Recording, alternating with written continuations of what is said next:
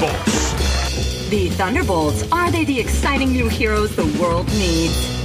Thunderbolts, strike! Today makes at least half a dozen times the Thunderbolts have done the job we used to depend on the Avengers for. It allowed us to move among you, disguising who we really are the Masters of Evil. In what is now becoming an old story, the Thunderbolts once again save the city. Enough of this hero talk. You will do as you're told. But He's right. You may be wearing a songbird costume, but underneath you're just Screaming Mimi. I can expose all of you right now. So you see, you really have no choice.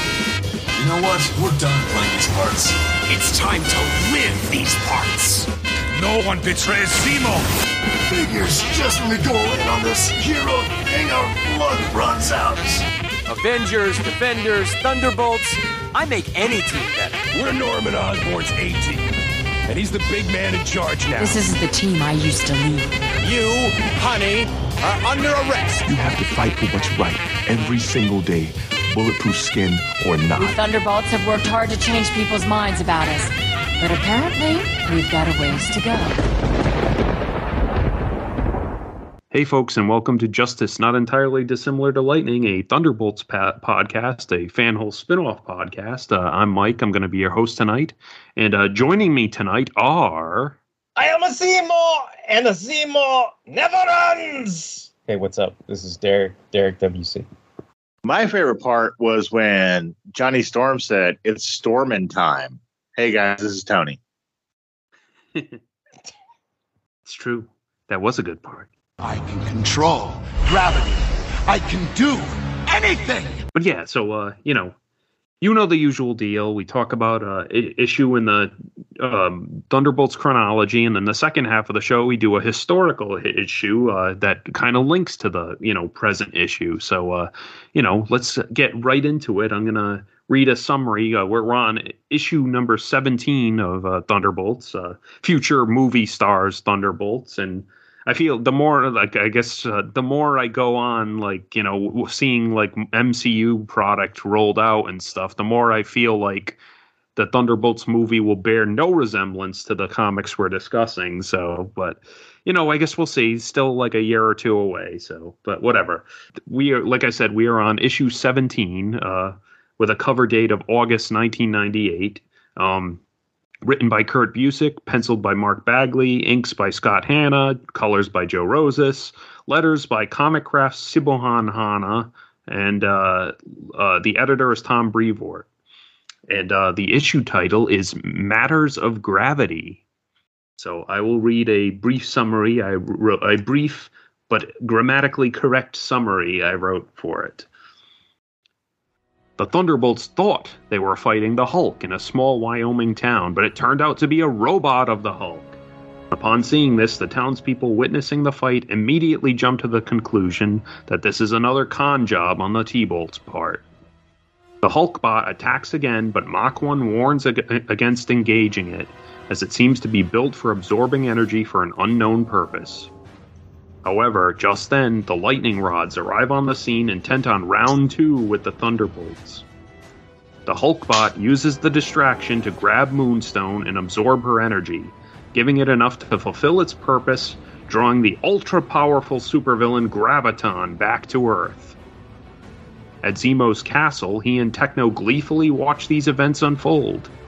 Zemo explains that he's crafted a scenario that has no happy ending for his treacherous former underlings, as either Graviton will kill them, or they'll be blamed for the town's destruction. Before Zemo and Techno can gloat further, Techno is struck in the back by an electromagnetic scrambler, putting him down for the count. And the shooter? Zemo is shocked to see Citizen V brandishing his sword before him. But that is impossible! Meanwhile, in Wisconsin, Erik Josten sits with the deceased body of his brother Karl, knowing he's failed another person he cared about.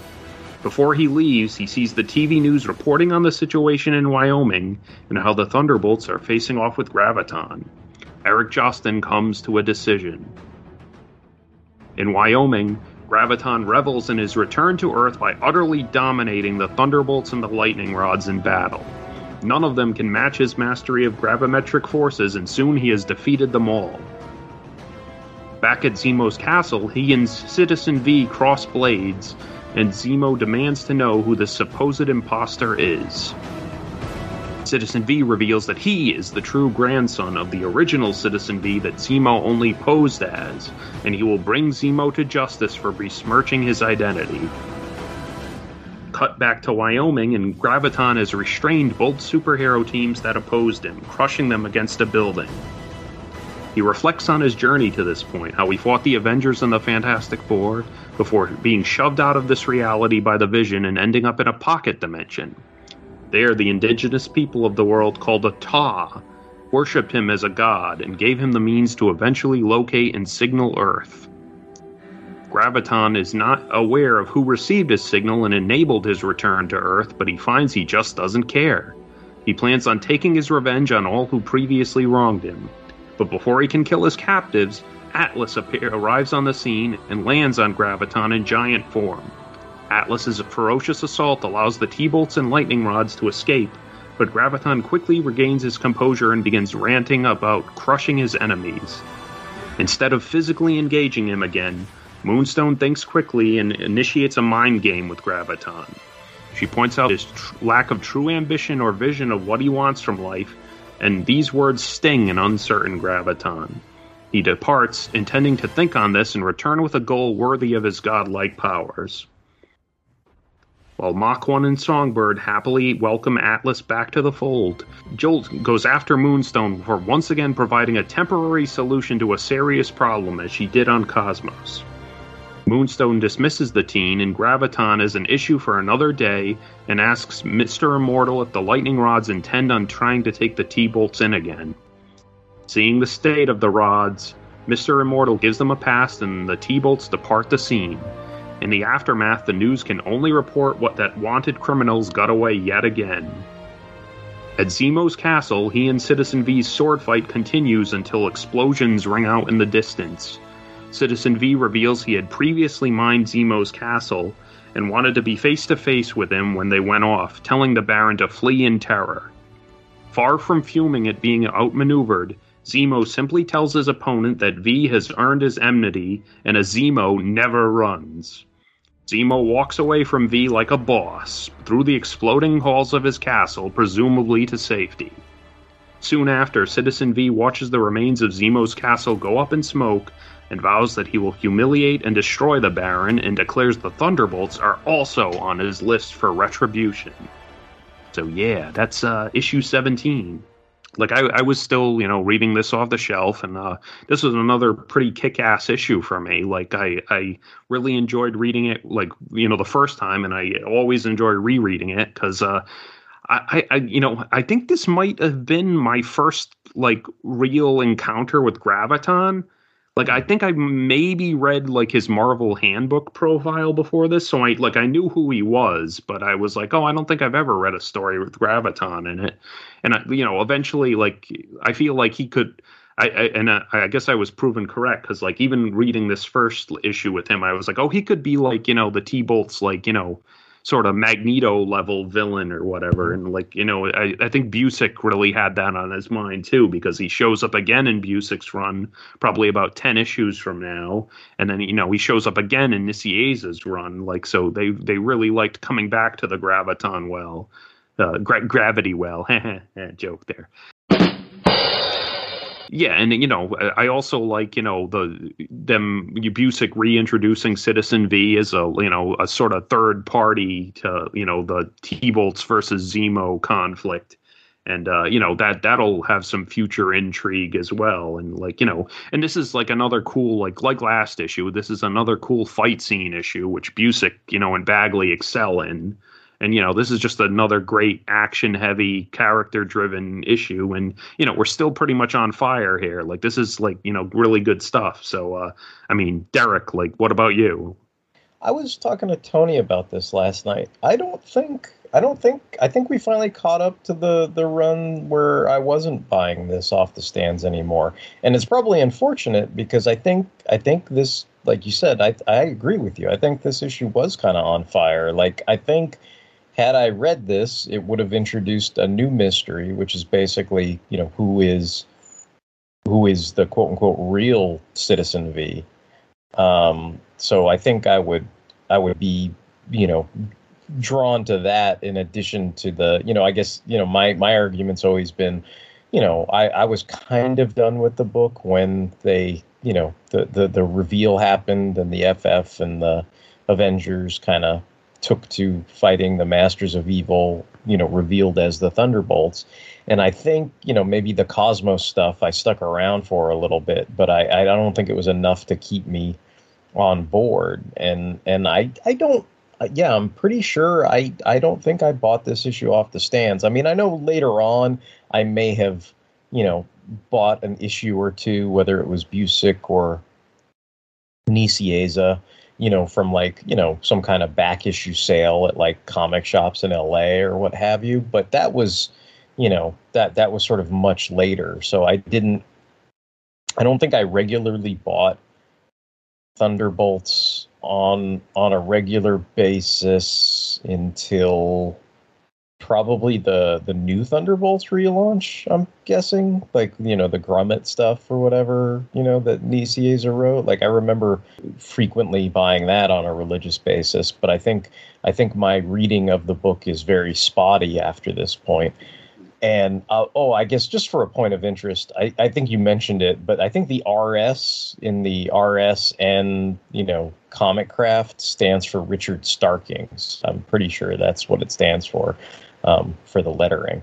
Um, the cover, I think, is a pretty epic cover, but I feel like a hypocrite because it, it's kind of a metaphorical cover, right? Like Graviton is the big bad, but he's not literally that big. You know, he doesn't he doesn't grow to the size of a Galactus or a Sentinel or whatever. And so I found myself thinking about it, going, "Is that confusing for new readers?" But then I felt like a hypocrite because I was thinking it's a standard comic trope, this kind of, you know, metaphorical, you know, metaphysical, like whatever you want to call it, this this this thing where the image of the bad guy is larger than life, you know, on on a cover. And I was thinking, yeah, it's kind of like the cover of Justice League 185. Like Darkseid's on that cover fighting all the Justice League, and Darkseid is, you know, Galactus Sentinel size. But if you read the story from Justice League of America 185, he does not grow to, you know, giant size either, right? And I'm so I'm sitting there thinking to myself, you know, I'm curious what you guys thought of it, but like, do you think that would be confusing to people? Do you think everybody's already in the know? Like, like, because because Graviton's not. I mean, Graviton's a well-known character, maybe to comic fans, to people that read Avengers and stuff like that, or or you know, I I, I think you know some of his exposure in media now is is a little greater right? Like he was on the earth's mightiest heroes cartoon and they did a version of him on agents of shield but i mean before that point at least at the point that somebody was reading you know thunderbolts in 1998 he he did not have a high profile necessarily. So i guess i was curious what you guys thought of the cover and if you're if you're cool with the kind of metaphorical nature of the cover or or if you if you had the same thoughts as me that you know wait a minute i i was gypped you know graviton does not grow to giant size in this comic book. Well let, let, me tell you like speaking as someone like i said who probably had never read graviton or recognized him on the when i first picked up the cover like i you know i don't think i thought oh they're fighting a giant guy uh, like in this issue when i first picked the issue up. Like i i, I might have not have recognized him but until, until they said his name because bagley gives him a cool new like design or whatever but like i i, I don't think i picked up this issue and looked at it and said oh they're fighting some giant guy in this issue i probably thought oh who's this guy? Like, I don't know, Tony. Like, have you ever read this before? Uh, actually, I have. Uh, we were talking about this again last night with uh, Derek, and I was like, I started reading this. I was like, I've read this before. I remember the fake Hulk and all this stuff. Man, and Graviton, I, I, I would actually put on there as like, like you said, one of the Thunderbolts' reoccurring villains. He just keeps showing up, you know, and that's that's actually pretty cool because um, to offer a I don't know a similar idea, but maybe a uh, a certain perspective is like he is like a B plus villain. Like he he is like a maelstrom or he's like really fucking powerful. Like he has like this ability to be a top level bad guy like a Thanos or a Magneto or anything like that. But he just like, you know, like his, his biggest problem is he has a huge ego. He he thinks too much about himself and he wants to be considered a god. But he's not a pushover. He's not someone you could just like, you know, take for granted. And man, I mean it, it shows in this uh, you know issue. He he he basically leaves because he's like, hmm, maybe I could be a bigger villain. You know? it's like, it's like, what should I do? Um, but like Graviton does have immense power, and it's it's really funny because like the only thing keeping him like I guess saddled in or or restricted is like his ego. He he thinks he's more important than he is, but at the same time, the writers know that too they know that Graviton is not a big player in the Marvel universe, so they know how to play it. Like they know how to, like you know, especially in this issue, like you know, they make him a threat, but they know that a lot of people don't know Graviton, or they know that, like, who is this guy? What can he do? Like, why is he a big deal? It, it's it's a very cool way of writing someone who like needs to be a threat. But at the same time, you can't have him being too powerful because, like, I mean, who's going to use him? You know, like, you know, Kurt Busiek is probably like, you know, fond of the character, but like he knows where his lane is. You know, you can't make Graviton like, you know, a character who's going to have like a multi arc issue with like, you know, the Avengers of like, you know, Graviton, Gravamania, you know, like he's not going to be that guy, you know. Uh, but at the same time, think, he could I be. think A, you just, yeah. I think you just invented like a new crossover term, Gravamania, and Graviton's going to be at the center of Oh it. Oh God, yeah. The spies who listen to this podcast are gonna, yeah, report to Marvel. Like, I got a new, I got a new crossover for you. I got a new idea for you. Larry. Gravamania. Gravamania. We're gonna have we're gonna have Graviton. We're gonna have all kinds of gravity guys. We're gonna have Lodestone. Um, we're gonna have. oh, oh, and the, the main hero could be Gravity. The main hero can be gravity. Yeah, yeah, yeah. Gravity. Green. He's back. Green light it. Green light it. Let's send it to the let's send it to the shop, Larry. But no, but like he, he he's a he, but but but you know what I'm saying? Like he's a good like solid like powerful enemy that's not going to change the world. You know, he, he's strong enough to beat the heroes, but he doesn't. If that makes sense.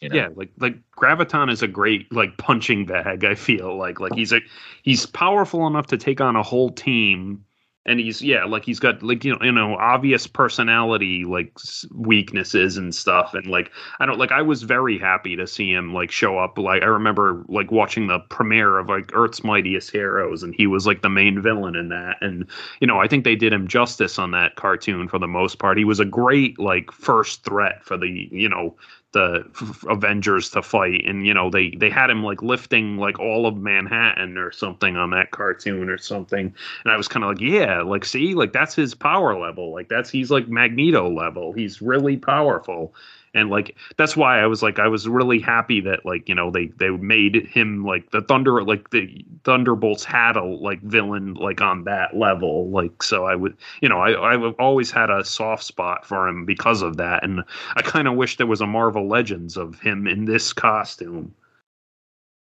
Yeah, the updated costume. Yeah, yeah, that'd be that'd be cool. Yeah. Or even the classic costume, even as bad as it looks, you know, it's like still pretty cool. Yeah, I, I, I would say that like the, the one thing I, I like the one reason I miss this in my memory is I kind of erased the lightning rods in my head because I didn't really like them that much. But at the same time, this was during the time where Moonstone was pre- was pretty much the leader, and you know she was very much the anti-leader. Like she was helping the team, but she was still, you know, Moonstone. You know, it's like you know, she had that bad girl mentality, and she's like, "We gotta do this," you know, because we we can't fucking survive, you know, if we play nice. And then like the other team is like, "No, we're we're, we're trying to be heroes." You know what I'm saying? It's like they were kind of conflicting with her. Uh, same with Atlas, you know, coming back, you know, uh, Josten, you know, he's like, you know, like, I fucked up. I got to come back and help. And it made me forget about the lightning rods. It was like, oh, like, yeah, this is why I kind of got out of the Thunderbolts because I was more invested in like the the villains trying to turn a new leaf or not really trying to turn a leaf, but like just working the system. And it was just like, you know, and I, I know why you like this, Mike. You know, it's like we get a Citizen V. Who's that Citizen V? Yeah, like I mean, this was the was the start of like you know I always thought that was a cool design, and I was like, oh, cool! Like there's a new like Citizen V. Like I was glad he brought it back. Yeah, I I I do forget. Like, is this the swordsman's son? Um, no. Do you like? I don't know, Derek. Do you remember who this Citizen V like ends up being? Like, I, I do. I just don't want to like. I don't know, like, if I should like spoil it. I guess, or should we like, you know, take it like because it won't be revealed until like issue thirty something. I think. Yeah, it's a long time before this gets revealed. Well, I, Okay, I- well, well, honestly, honest, like first of all, honestly, I don't think Kurt Busiek knew who it was at the at this point. Like, well, I that, think that's he, that's true. This does have that whole changing of the guard thing too, right? Like, yeah, like I mean, Like, he doesn't- says Citizen V says, you know, he's the grand, the real grandson of the the original Citizen V, who like you know Zemo claimed to be when he was like doing the hero pose, but ultimately it doesn't like when this Citizen V is unmasked, it doesn't turn out to be that. So like Yeah. you know, but I mean, I mean, I mean, I, I think I think this is fair to say because it won't be a spoiler, but there there is kind of a, a weird retcon. Well, not weird. It's just, I mean, it's a retcon where there's the B Brigade, where there has been a ongoing legacy of Citizen V, and like Yeah. apparently, like Zemo stole that valor, basically. Yeah, like it, the the V Battalion is a big old like retcon kind of like you know, and they they it's kind of uh, what do you call it? Well, you know, th- we'll get into it obviously like probably years from now, but like yeah, what what I'll say for right now, in case you know, if anyone doesn't want like you know twenty something year old spoilers or whatever, is that I don't think Busiek knew where he was going with this new Citizen V yet, and like you know when he finally does you know have a direction for it. I think Nicieza takes over by the time the Yeah, i- yeah. identity's revealed, and by then it's like it's one of those things. It's like if you squint, it works, but there are like problems with it, like kind of where you're like, wait. I don't know if that like I think I, I said in a previous like episode of this show like I was like you know oh like if you're paying attention and, and if you know where the Citizen V mystery is going like this timeline doesn't quite line quite up line but- up, right? but yeah. like but yeah you know it's it's like right at, speaking for this moment yeah like i was like really invested in it and you know it's a great new uh, like again like i love the design and i'm glad like you know Busiek's making sure it's not going to waste. Yeah, I mean, introducing Citizen V, as you said, like as a third party, is fun, and then that sword fight between Citizen V and Zemo is pretty awesome. I mean, it's fun, you know, like it's it's it's kind of swashbuckling and all that kind of stuff, and makes for some good action moments. It it it catches Zemo off guard, you know, like he, you know, him and Techno are sitting there, like you said, they're they're cackling away, they're they're gloating, and and in the middle of their big gloat bro session, you know, somebody comes in and pulls the rug out from under them and, and puts them on edge. So that's that's fun and, and ramps up the tension. The the stuff with the thunderbolts that Tony was talking about, like, you know, Moonstone, like I thought it it's fun that Moonstone like she thinks she's got it all figured out and she's going to sneak up on Graviton, but she can't even do that, you know. So eventually, yes, she has to sort of resort to head shrinking him, right? Which is, you know, I don't know. It I guess it's she she gets the victory, but I mean at best it's a stalemate for the team because like you guys kind of hint at, you know, Graviton will return. It's not like this is the last they've seen of Graviton, so it does a good job of having some, you know, it, it, I guess, you know, eh, not, not to diminish either team or whatever, but you know, you said like, oh well, Graviton's a guy who can fight entire teams, and the the hints of that are, you know, the Graviton's fought the Avengers, Graviton's fought the Fantastic Four, you know, Graviton's fought uh, cosmic powered Spider Man, like people of of considerable power, right? But you know, in this case, he's kind of fighting two, you know, B C list teams at the same time. Do you know what I mean? So it's like it's like e- even for him, you know, even if Graviton's not that well known, I mean, you know, Graviton is kind of poking fun, especially at the the lightning rods, you know, because it, it is kind of like he's he's he's uh, slumming it, fighting these these two teams or whatever, because they're not they're not quite up to his usual standards or whatever and and I thought you know one thing I thought that was a nice bit in this issue was the the way you see the public reaction to the fight with the robot Hulk. You know, like that that they go, oh, this was just another scam. Like they're trying to make us think they're good guys again by setting up a fake fight between a robot Hulk. And I went, oh, damn, that's a really good, you know, twist on it, it, it's not reality, or you know, I guess depending on you know if you want to be all Obi Wan Kenobi about it and shit, it's true from a certain point of view. If you think that you know Zemo and and Techno are the ones that sent out the robot, right? But you know, for, for, the sake of the story, our protagonists, the people that we're supposed to be rooting for, you know, Jolt and, and the Thunderbolts team, right? They did not plan that. But the people, the public opinion is already stacked against them. So again, that makes for good drama, good tension, you know, and, and enables them to have a lot of cool character bits, you know, basically, you know, sowing distrust in the public. And then in some ways, I mean, it, it's kind of like Busiek getting that, I don't know, so, some of that that X-Men popularity, you know, it's like they're fighting for a world that hates and fears them, but because they used to be criminals. Like they, we just leave that part out of it, you know. Like, but it's still trying to get some of that, you know, pathos or whatever, you know, like that that whole thing.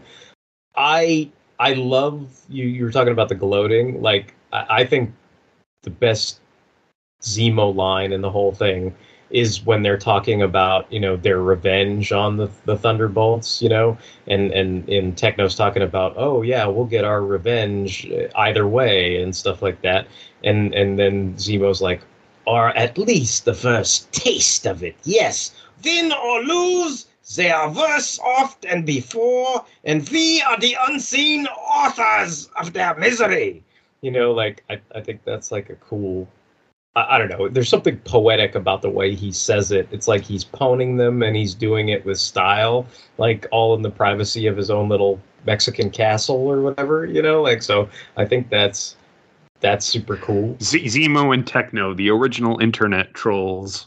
Yeah, pretty much, pretty much. Just to finish off, I, I was just gonna say I think um, Atlas's character arc, like you mentioned, Tony, is great. You know, like his whole you know, gotta stop running away arc. Like it comes to a head here, and then him going to, you know, going to Pound Town on uh, Graviton is like a, a great, you know, triumphant moment for the character. It's it's it's a really great climactic moment. It's it's him being, you know, the Han Solo, you're all clear kid. Let's let's punch Graviton in the face and go home type moment. You know, so that's that's a lot of fun. And I mean, you know, just overall, like this is you know, I I guess I'm not saying I regret me bailing on the book, but I think had I had I stuck around for this issue, maybe I would have been, you know, lured in or or or, or held on and, and kept going with it for a, a little longer. I am a big fan of the Great Lakes Avengers. I I I have a soft spot for that team, and and them, you know, being like you know oh, they always have to fight like Graviton or Maelstrom or like the most worst like villains that they are so overpowered by. And it's like you know, sorry, it's like a fat chick, a, a pterodactyl woman, a guy who can't die, who has like depression, and like you know, probably the biggest like you know, powerful guy is like uh the the guy who eventually becomes like you know the uh harbinger of like uh Maelstrom, uh, God, door doorman, because he can cross dimensions. And like I, I've I've always had a soft spot for like the Great Lakes Avengers, uh, Flatman, and like they they were just like they're a parody, but like even the Thunderbolts are like you guys are kind of cool, you know. it's like you actually put in the work, and they're like, yeah, we're gonna go get some, you know, tea, go get some poutine or not, not poutine, that's, that's Canada. Uh, Great Lakes says we're gonna go get some uh, waffle fries and like you know drink some coffee. But like you know, I, I like that little mix up. You know, it's like because that's what the Thunderbolts have to do. They have to like get into the good graces of the public, and at this point, their their their name's been thrown through the mud. And like you said, Derek, uh, the the fun thing with uh, Zemo is like even Techno is kind of like so what's the end game? Is like they will be punished. You know, they will be humiliated. And this is the first step. And it's like really you're you're like that butthurt because like this team of bad guys you you pretty much put together and told them that they could be heroes for like a facade actually got you know cheered as heroes. And they're like oh shit. Like do we have to be bad? You know it's like it's like that meme. It's like are we the bad guys? And they they change course you know? I mean i mean mike that's probably why you like thunderbolt tyson yeah. Like I, I mean that's the driving force of these original stories and stuff. And i you know i that's my favorite status quo for the T-Bolts. I think it should always be sort of a redemption story, which is why I said earlier it's like I'm increasingly likely I feel like that the movie's not going to be anything like these comics. So, you know, No. I guess we'll see. But yeah. But anyway, I- do you guys have any final thoughts about this issue, or do you want to move on to our historical portion? I'm I'm good with moving on. No, yeah, oh, okay, yeah. This is this is one of my, you know, again another great issue, and uh, yeah. So we'll we'll take a quick break with a commercial, and then we'll move on to our historical portion of the show. Just when you thought it was safe to hear a podcast promo. JL May do do do do do do Brave and bold do do do do do do Comic books do do do do do do JL May JL May do do do do do do Brave and the Bold do do do do do do Comic books do do do do do do JL May JL May do do do do do Brave and the Bold do do do do do Comic books do do do do do do JL May JL May do do do do Brave and bold do do do do do Comic books do do do do do do JL May The annual podcast crossover event celebrating the Justice League is back. And we're covering the 2007 Brave and the Bold series that started with Mark Waid and George freaking Perez and ended with J. Michael Straczynski. Throughout the month of May, participating podcasts will release special episodes on issues in the run. It all kicks off in the Overlook Dark Knight podcast. Follow the event on social media using the hashtag JLMay2023. Coming this mm, May. JL May do do do do do do Brave and the Bold do do do do do do Comic books do do do do do do Mephisto Hey That it? Is that what you want? Things I do for this show. Hey guys, I hope you enjoyed that commercial. Uh, and now we will move on to our historical portion of Justice Not Entirely Dissimilar to Lightning. So I will turn it over to Derek, who usually makes the uh, you know the picks for the historical uh, version. Uh, Derek, what what did you have us read? Yeah, so I mean, there, there were a number of options I could have gone with. There were plenty of things that were referenced in the issue that maybe I could have been super obvious about, but I I also sometimes when I look at these, I I look at is this a done in one or as close to a done in one issue as I can get, and I, I try to focus on that as well. And coincidentally, this is my first introduction to Graviton as a character, and it is going to be Fantastic Four issue 322. The cover date was January 1989, but the on sale date was September 27th, 1988. The cover price was a whopping 75 cents. The title, Between a Rock and a Hard Place. The cover credits are penciler Ron Frenz, inker Joe Sinnott. Or wait, I'm probably saying that wrong. I think I think actually I, I somebody told me it was Joe Sinnott or something like that. So maybe I've been saying it wrong all these years. Anyway, writer Steve Englehart, penciler Keith Pollard, inker Joe Sinnott, letterer John E. Workman Jr., colorist George Roussos, editor Ralph Macchio. And the story goes something like this Graviton stands on a building sized boulder, hurtling through the vacuum of space towards Earth. He recalls how the West Coast Avengers caused him to lose control so that his orbital base actually was repelled from the planet. Now on a corrected course, Graviton notices an amazing gravitational anomaly in New York City and decides to investigate. Meanwhile, on the streets of New York, bikes, fire hydrants, and even mailboxes are attacking the city as the Fantastic Four, The Thing, aka Ben Grimm, Miss Marvel, aka Sharon Ventura, and the Human Torch, aka Johnny Storm, arrive on the scene to assist. After saving folks from the demonically possessed city structures, the Thing tells Miss Marvel that there may be a way for her to return to her human form by simply willing it to be so. The Human Torch picks up his wife, Alicia Masters, at their apartment and takes her to Four Freedoms Plaza, Fantastic Four headquarters, for safekeeping during the Inferno event.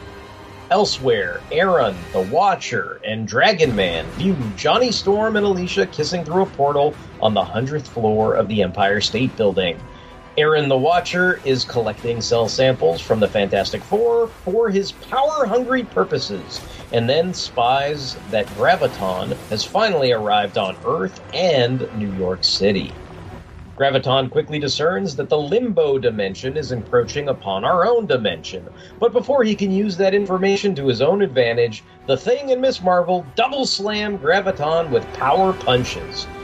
Graviton uses his gravitational powers to fend off the attack and holds them to the street floor with oppressive gravity. The Human Torch shows up, but Graviton creates a vacuum to remove all the oxygen and snuff out Johnny's flame. Graviton then not only drops an entire building on the FF, but tries to use gravitational forces so that Miss Marvel and the Thing's bodies will crush the unconscious Johnny Storm. The Thing swears he won't pulp his friend and wakes up the kid in time for him to burn his way through the rubble. Now, round of two power is on. Once again, the Human Torch faces Graviton, but this time the torch pushes his flame to a higher level. Gravity may be a fundamental force, but so too is fire, yells the Human Torch. The torch compares his power to that of a sun and starts doing fake ass ninja jutsu duplicate Naruto after image flame bodies to throw Graviton off his game. As Graviton makes a break for cover, the thing emerges and kawams Graviton with a left cross.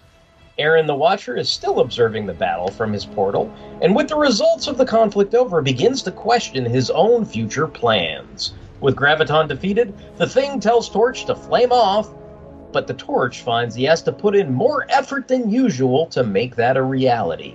Johnny is left extremely concerned with this current potential body horror and suspects that his problems are tied into the Inferno craziness still affecting the entire city. The end. Or I guess to be continued, or you know, go read X Men comics or whatever. So, but yeah, that's that's uh, Fantastic Four issue three hundred twenty two. So yeah, I mean the main reason is is you know we we had the Thunderbolts fighting Graviton, and this is a another historical moment where Graviton is once again fighting the heroes of the Marvel Universe, and this time it's the Fantastic Four. This is a for me, I, I, guess th- this is something I've come to realize. But but for me, this is this is a very uh, definitive era of the Fantastic Four. I, I love the look of what I refer to as the super thing. Like I love that look and this era of Fantastic Four in general. Though for me, I've sort of come to realize for the most part, like this era is probably equivalent to like the Bomber Jacket Avengers or Justice League Detroit for the majority of Fantastic Four readers. I think the majority of Fantastic Four readers look at this and go, "This is not Fantastic Four." But for me, it's it's kind of like the prime era of my nostalgia with Fantastic Four. These were early spinner rack books, and then when I made the transition to comic shops, I was still buying this off the stands, and that's what this was. I probably got it from you know Comic Zone and Fremont or something like that. It was something early uh, in in my you know collecting and whatnot. Um, the covers are really nice. Ron Frenz Sinnott cover. Uh, it's got the little Inferno triangle tie-in logo in the upper right corner, and I, I really like the look of determination and defiance on the Super Thing's face in that cover, even though he's pinned down by the gravity forces and everything. Uh, Keith Pollard's pencils have always been kind of classic looking to me. I mean, I think you know, Frenz has a, a, a, Kirby flavor to his pencils, I think, and and Keith Pollard, I think, has that kind of Byrne flavor to his pencils. You know, so it's like, I, I, you know, when when when Keith Pollard was doing issues of Superman after Byrne left, it seemed like a nice transition, and so I, I guess I associate you know those styles. It's a clean, nice style, uh, and very kind of classic looking to me. Um, I guess it's worth mentioning that uh, you know even though I make fun of X Men, you know every now and then, like Inferno is my favorite X Men story. So I, I, you know, my nostalgia is certainly not small when it comes into Inferno tie-ins. Even though this is a a meager tie-in, it's not it's not a very entrenched tie-in. I, you know, I still remember, you know, this this was my prime era of buying into the hype of of crossovers and tie-ins and getting every little chapter and and kind of you know sponging it all up as a little kid and everything like that. And I, I guess I will say that the the the differences between the historical issue and and I guess the the Thunderbolts issue that I'll just point out is that the to me uh, both had I think fun and exciting battles. I think in in the terms of the Fantastic Four issue, I think the battle was well balanced in terms of the the the characters. Whereas I think in the Thunderbolts issue, I, I think Mike said in his description, you know, Graviton dominates them. Like the only way they win is through this kind of mind game of of moonstones, basically. But as far as power to power, he dominates the hell out of his opponents. Whereas in this, it's like he shows up, he dominates, and that's round one. But then they go into round two, and then the FF kind of come right back and bring it to him. So, I mean, in, in some sense, that's kind of well written because both parties don't look bad. It's like Graviton doesn't look like a poser. He did beat them initially. You know what I mean? And and the FF don't look like posers because they they might be on the ropes, but then they get to come back in round two. You know, this is a textbook definition of round two power, right down to you know Johnny Storm, you know, coming out and and you know basically almost going, you know, Nova Flame, you know, comparing his powers to the sun, you know, turning it all around on Graviton as powerful as he is. And so, you know, that that's these are the kind of things you would point to in the Wizard World superhero showdown forums and go, see, Johnny Storm like, you know, made Gale Force wins and he he, he made Graviton run away from him. Like so Johnny Storm it's like that's the you know, or or when they would have these, you know, list list Johnny Storm's greatest feats. You know, like this would be a great feat of Johnny Storm or whatnot. It it also had me thinking of shit like Akira. You know, like like all, all it would take is a little Alan Moore tweak for this story to end on like a horrible Akira note where like Graviton really does make the the the super thing body and the Miss Marvel thing body like smush Johnny Storm into a pulp and and it gets all Miracle Manny and stuff like that. But thankfully, none of that happens here. But but Johnny Storm was was was just that close to to becoming pulp and everything. So like the the tension, the the the w- the stakes of the story, w- even though it was kind of a a side tie-in to Inferno, I think the stakes of the immediate battle were still pretty high and everything like that. So you know, I mean, I guess I could see, you know, if somebody's like a huge Graviton fanboy, you know, maybe they think Graviton got pwned at the end or whatever. But you know, I mean, I'm fine with it. Like, like this to me is kind of a classic, fun, nostalgic story for me. And and it was the first time I encountered Graviton. I mean, I think I think I encountered Graviton here, and then the other thing that that's very memorable to me is him encountering Spider-Man during Acts of Vengeance, right? And and that comes, I think, immediately after this. Like the next time you see Graviton, he's he's encountering Spider-Man. Like I think right before he gets his cosmic powers, and then when he has his cosmic powers, and then they had that other like crazy rematch where again he didn't have his cosmic powers with all the people that wanted payback for getting their asses handed to him during Acts of Vengeance, right? So you know, and I and I know he's much more famous for being in the Jim shoot, uh, yeah, the Jim Shooter written Avengers run. You know, like kind of you know going mono a mono or how how I don't know if you can do that with a team, but you know mono a teamo or what whatever the fuck the term is. You know, like he went, you know, Graviton took on the Avengers head on, and that's that's where most people I think were introduced to him because that's where he first appeared. But you know, he was he was traditionally an Avengers villain, fought the West Coast Avengers and the Avengers. But you know, for me, this is where I was first introduced to him, and and it's sort of like a classic story. So I just figured, you know what, this this will be fun. It's kind of a done in one one off thing, and and I figured it'd just be something you know fun to take a look at. If if i and i don't know if you guys have read this before or if this is brand new to you or what but you know again i'm always curious what you guys what you guys think what you have to say. As far as i go um i think the most interesting thing is like the art style is very like almost 60s you know? It's like very clean lines and like you know I don't know if I like it or if I dislike it. I'm I'm I'm I'm kind of weird that way because I'm going with a uh, perspective of reading the Thunderbolts comic and then reading this, and it's like we have four color comics now from where we have progressed to the the you know next level of digital coloring and stuff.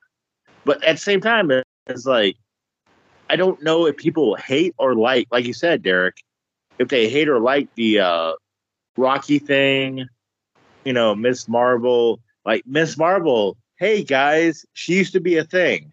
She used to be a she thing. that was a thing. How many times can I say thing? Um, and it was Medusa and uh, Johnny Storm. It was uh, Crystal. Medusa does crystal Crystal. Crystal. It was Crystal. Yeah, it was Crystal. Um, and Johnny Storm. Crystal doesn't show up in this because Johnny Storm had a thing with Crystal for a minute, but he's totally with uh, Alicia Masters now, which is a thing with you know Benjamin Grimm. He's he's trying to be cool with it. It doesn't show up in this issue at all. But then you know have you have Graviton in his like classic outfit, and it's it, it's like it's like kind of an old school throwback in a way. It's I like think, just a I big think battle. part of that is Yeah. I think part of that is Joe Sinnott. You know, like it, probably if you look, Joe Sinnott had inked some of those comics from the 70s and the 60s and whatnot.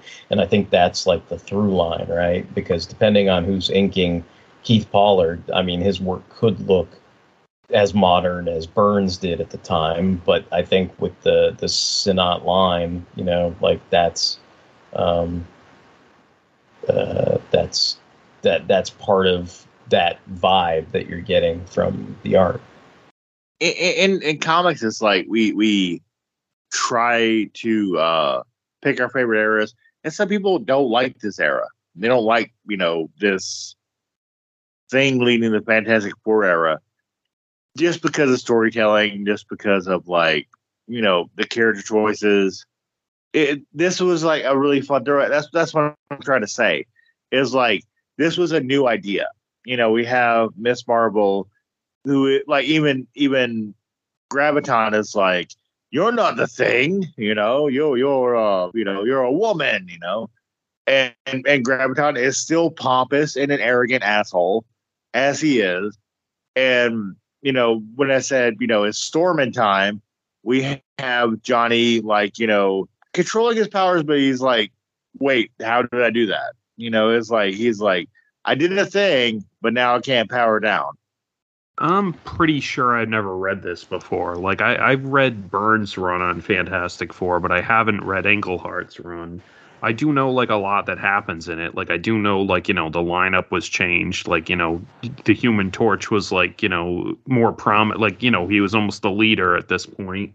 There was the whole thing. You know we married Alicia and you know they, they crystal was added to the team so then he had like and crystal was all like on the outs with quicksilver so she wanted to get back with him so i know like there's all that like tension or whatever Yeah, there's like the the love triangle type stuff, Yeah, the, the so- drama. Yeah. yeah but no like i, I mean this seemed to kind of like you know familiar though because like graviton has the exact same like kind of vibe where he's like Mhm. he shows up on earth he was away from earth again like because like he's so powerful the only way they can you know get rid of him is send him somewhere else Yeah, they, So, they basically have to banish him off the space all the time. Yeah. So like he comes back to Earth, he's like, "What shall I do? Like, let me get revenge." And then like you know the heroes attack him, and then he gets like you know they have to see him off somehow. But I, I did like you know this I, like I was gonna say like you said like this is a good uh spotlight for like the Human Torch's power level and stuff Mhm. like and how, what things he can do. Like I like that whole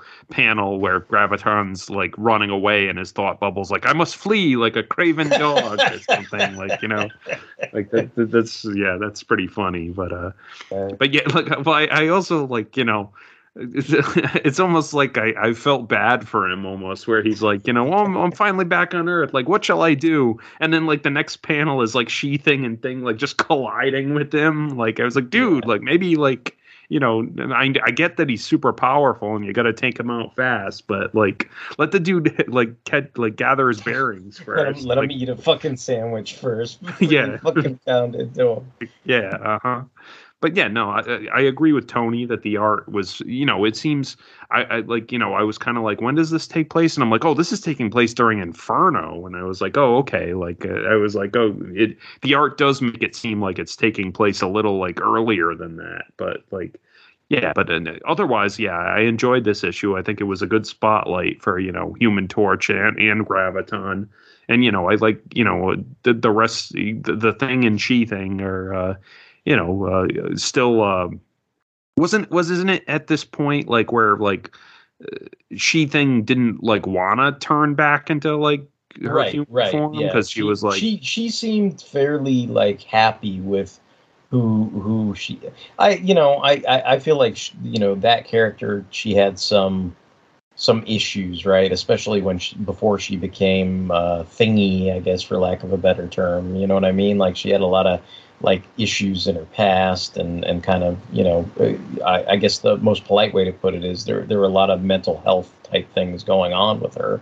And I think once she became the she thing then a lot of those things kind of went away or or or helped with that because you know? because Ben helped her. Ben, ben was a really good guide for her. Yeah. yeah and so so and and it, yeah it wasn't like she was the only one that looked like this and she wasn't very inward about it. She had someone to to share the the journey with and all that other stuff. So like that yeah i mean you know i, I think I, that's kind of why that that scene is the way it is. That's why she's kind of so shocked is is she's like oh i can but but the you know then she has to think like do i really want to? Like you know there, there, there's those aspects that are a bit soap opera you know, to this, and and I think that was one of them, you know, where it was like kind of soap opera or whatever. I, I I think this too, like beyond Johnny Storm, I I feel like indirectly it's a nice showcase for the powers of the thing because it's like, dude, drops a fucking building on them, you know, like and they're cool. So it's like I don't want to hear any stupid shit about, you know, people can take down the thing or whatever because dude's had a fucking building dropped on him, you know. He's punching whales, man. Monster Right, whales that the mole man sends after him. And, I mean, it's not like a super. pushover.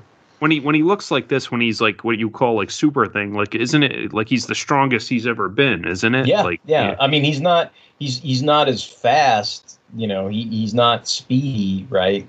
Compared to say like the Hulk or whatever, right? Like he can't he can't leap or whatever. He can't cover a lot of ground unless he's you know flying around in a fantastic car or a sky cycle or something like that. But I mean, as far as like sheer power goes, like I mean, at bare minimum, he's supposed. I always thought of it as he's supposed to be twice as strong as he was, you know, when he's just standard Rocky thing, you know. Yeah, like, like yeah, Rock thing is is pretty much on par with like medium angry Hulk. Not super angry Hulk, but like you know, Hulk at medium power. And I think we all like discussed like you know Derek, you would like a super thing like Marvel Yeah. Legend. Yeah, yeah. I, I, I, I would probably get a kick out of whatever representation of of this this version of the thing that I could get my hands on. You know. yeah, even even even Buckethead thing. Would you would you like a Miss Marvel thing?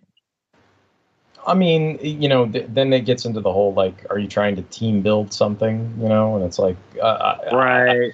I, I suppose. I mean, the, the, it's like the thing is, if you release this thing, then do you have the the the Miss Marvel she thing, and do you get a crystal figure? You know, like that whole thing. So, Right. Yeah. True. True. Yeah, that's fair. and and and then do you want do you want a two pack with like the she thing and Sharon Ventura as Miss Marvel, right? Like, so you have both versions, or And then we have to address the the elephant in the room. Why don't we have a graviton at all? because because uh, I guess because people made tons of customs of Graviton. I suppose I don't know. He, he, he we, don't even didn't- we don't even have a crystal yet, do we? No, no, No, no, no. never had Yeah. a crystal. No. Yeah. We've had a Cersei. We haven't had a, crys- a crystal. Yeah. and that Cersei doesn't count. It's No, it dumb, doesn't. it's a dumb oh, movie. it's a movie. That doesn't count. Crystal. Watch, It's like, watch, that's, the, like, that's like saying we have we have two Mantis figures. Like I want the real Mantis. watch. They'll they'll make a crystal of the stupid bad TV show Inhuman. No. yeah. No. Yeah. I, I, I think Yeah, we I don't- think we I think we dodged the, that bullet a long time ago. I'm, tell, I'm telling you, I want these love triangle three packs. If anyone's listening, you can steal my idea and it'll make you billions, Hasbro. Love triangle three packs, just like that Jean Grey, Wolverine, Cyclops. Cyclops, love triangle three pack. Keep keep it going. Swordsman, Mantis, and Vision in a three pack. You want um, you you want bomber jacket, Black Knight with the lightsaber, with Cersei with the bomber jacket, and Crystal with the bomber jacket. But I am also asking that you have swap out arms so they can take off the jacket and have no jacket, but you can get both in the same three pack.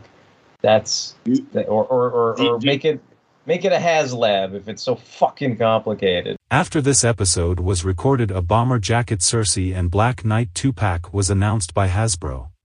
The fanholes claim responsibility for this release, particularly Justin, who loves bomber jackets so much he should marry them. Love triangle Do you- three do. Steal my do idea. do you- do it. Do it. Do it. Do you want Invisible Woman with the cutout boob, manly, manly man Namor, and really fucking haggard fucking Reed Richards? uh, they'd probably just do a bunch of reuse, but you know what would be you know what would be badass is it, they can do that if it was if it was what you were saying like the 90s boob window Sue Storm and then you could use like the 90s Jae Lee Namor that nobody would want but me and then you could do like the the stubbly like bearded like Right. lost in the fucking whatever after he died uh reed with his little uh uh, uh vest or whatever like if it was if, if they changed it up a little bit and made it like super 90s i i would be behind that love triangle three pack. I'm telling you the more love triangle three packs you can get a bunch of cool stuff out of it. And and even though people don't want to hear this that that solves the whole female figures don't sell thing because you can anchor them with with two dudes. Like or or you can anchor two two two uh, beautiful ladies with one dude figure and and and that's your justification to to the guys that are like, oh, we don't know if a crystal figure will sell. Well, Black Knight's the anchor, you know, like Swordsman and Vision are the anchor. You know, Reed and Namor are the anchor. Wolverine and Cyclops are the anchor. Yeah, I like I like the idea of uh, love triangle three packs. Yeah. How do we get hear from Thunderbolts? Yeah. Well, we're, we're Uh, talking about love triangles. That Johnny, Johnny, Crystal, and Alicia were a love triangle, and then if you think about it, like Ben Grimm used to be with Alicia. So, You could, you could do like Torch, Lyra, and Crystal three pack. oh, oh, Li- Lyja. or Lyja, yeah, whatever her name was. Yep. Yeah. Could we ever get the possible first puppet master figure in Marvel like Legend? Oh, oh, make a three pack of Puppet Master, Alicia, and the Thing, or something. Yeah. no one's It- buying it for Pus- Puppet Master. I I, I understand that. it, it, it should be like Ben Grimm in his wedding tux and Alicia in her wedding gown, and then Puppet Master just in his like villain outfit or whatever, like all stewing and mad. It should come with some clay too. Yeah, yeah, a clay, a clay sculpture of the thing. All right. Well, th- this was this was a good pick, Derek. So like, yeah, good good job. Yeah. So cool. Uh, uh, do you have anyone else have any final thoughts or? No, no, I'm good. I, I said my piece. I, I enjoy the issue. I, I have I, I and I recognize I have lots of nostalgia about it, so it might not be everybody's cup of tea, but I thought this was a cool done in one and it related to the issue of Thunderbolts we were talking about. I, I like a cup of tea, and uh, the this was a nice little cup of tea. Cup of tea, a cuppa. All right. Well, Derek, why don't you do our usual thing? Okay, if you guys have any comments and or questions or concerns, if you have angry, angry emails about grotesque cows and their freakish bodies, you can send us emails at fanholespodcast at gmail.com. If you want to check out the backlog of episodes for Justice, not entirely dissimilar to Lightning, a Thunderbolts podcast, you can direct download them over on the Fanholes Podcast blogspot.com. We're on all kinds of social media where you can be involved in love triangles on social media. We're on Facebook, Twitter, Tumblr, Instagram, and we appreciate all the likes, hearts, shares, and retweets that we receive. And we can be streamed. We're on Apple Podcasts, Google Radio, uh, Google blah blah blah. We're on Apple Podcasts, uh, Google uh, Radio, Stitcher, Spotify, and Amazon Music. And I think that's it. Sweet. So until the next time, uh, keep on uh, sending robot hulks at people. This is Mike signing off. This is Derek, Derek WC, signing off. Hey guys, this is Justin, and haha, fooled you! I'm actually the Thunderbolt, Citizen V. You are the real grandson. I was. You're, you're Justin's real grandson. Thunder, thunder, thunder, thunder, thunder,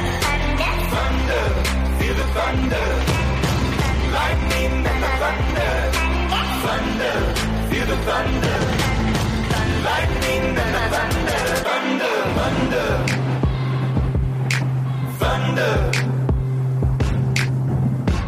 Laughing in my classes while I was scheming for the masses. Who do you think you are?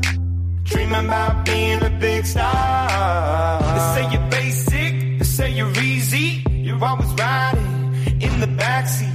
Now I'm smiling from the stage while you were clapping in the nosebleeds.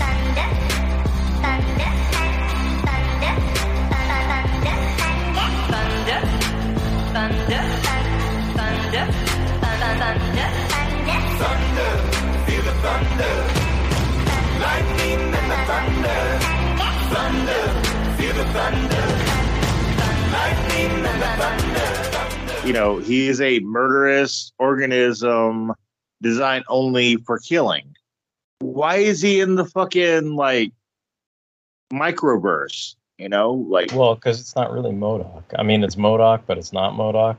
Doesn't doesn't. I don't know, like, well, I, I read they play him for laughs, and I'm kind of like, what is like and this is odd but it's like what is with them playing MODOK? Like i know they there's that stupid ass like Patton Oswalt mm-hmm. MODOK show or whatever but it's like wouldn't you want to like subvert expectations with MODOK? Like he looks like you know ridiculous. Yeah, would yeah, want to like- make like, him like it, it would be scary or something like or you know like some kind of you know what do you call Yeah, it big I- bad but ideally, even to win over the normie audience, what you should do is you have him come out for one scene, everybody chuckles, and then he fucking turns like whoever's laughing at him and the audience by proxy into a fucking skeleton or something, and then they're like, "Oh shit, this guy is fucking for real," you know? Yeah.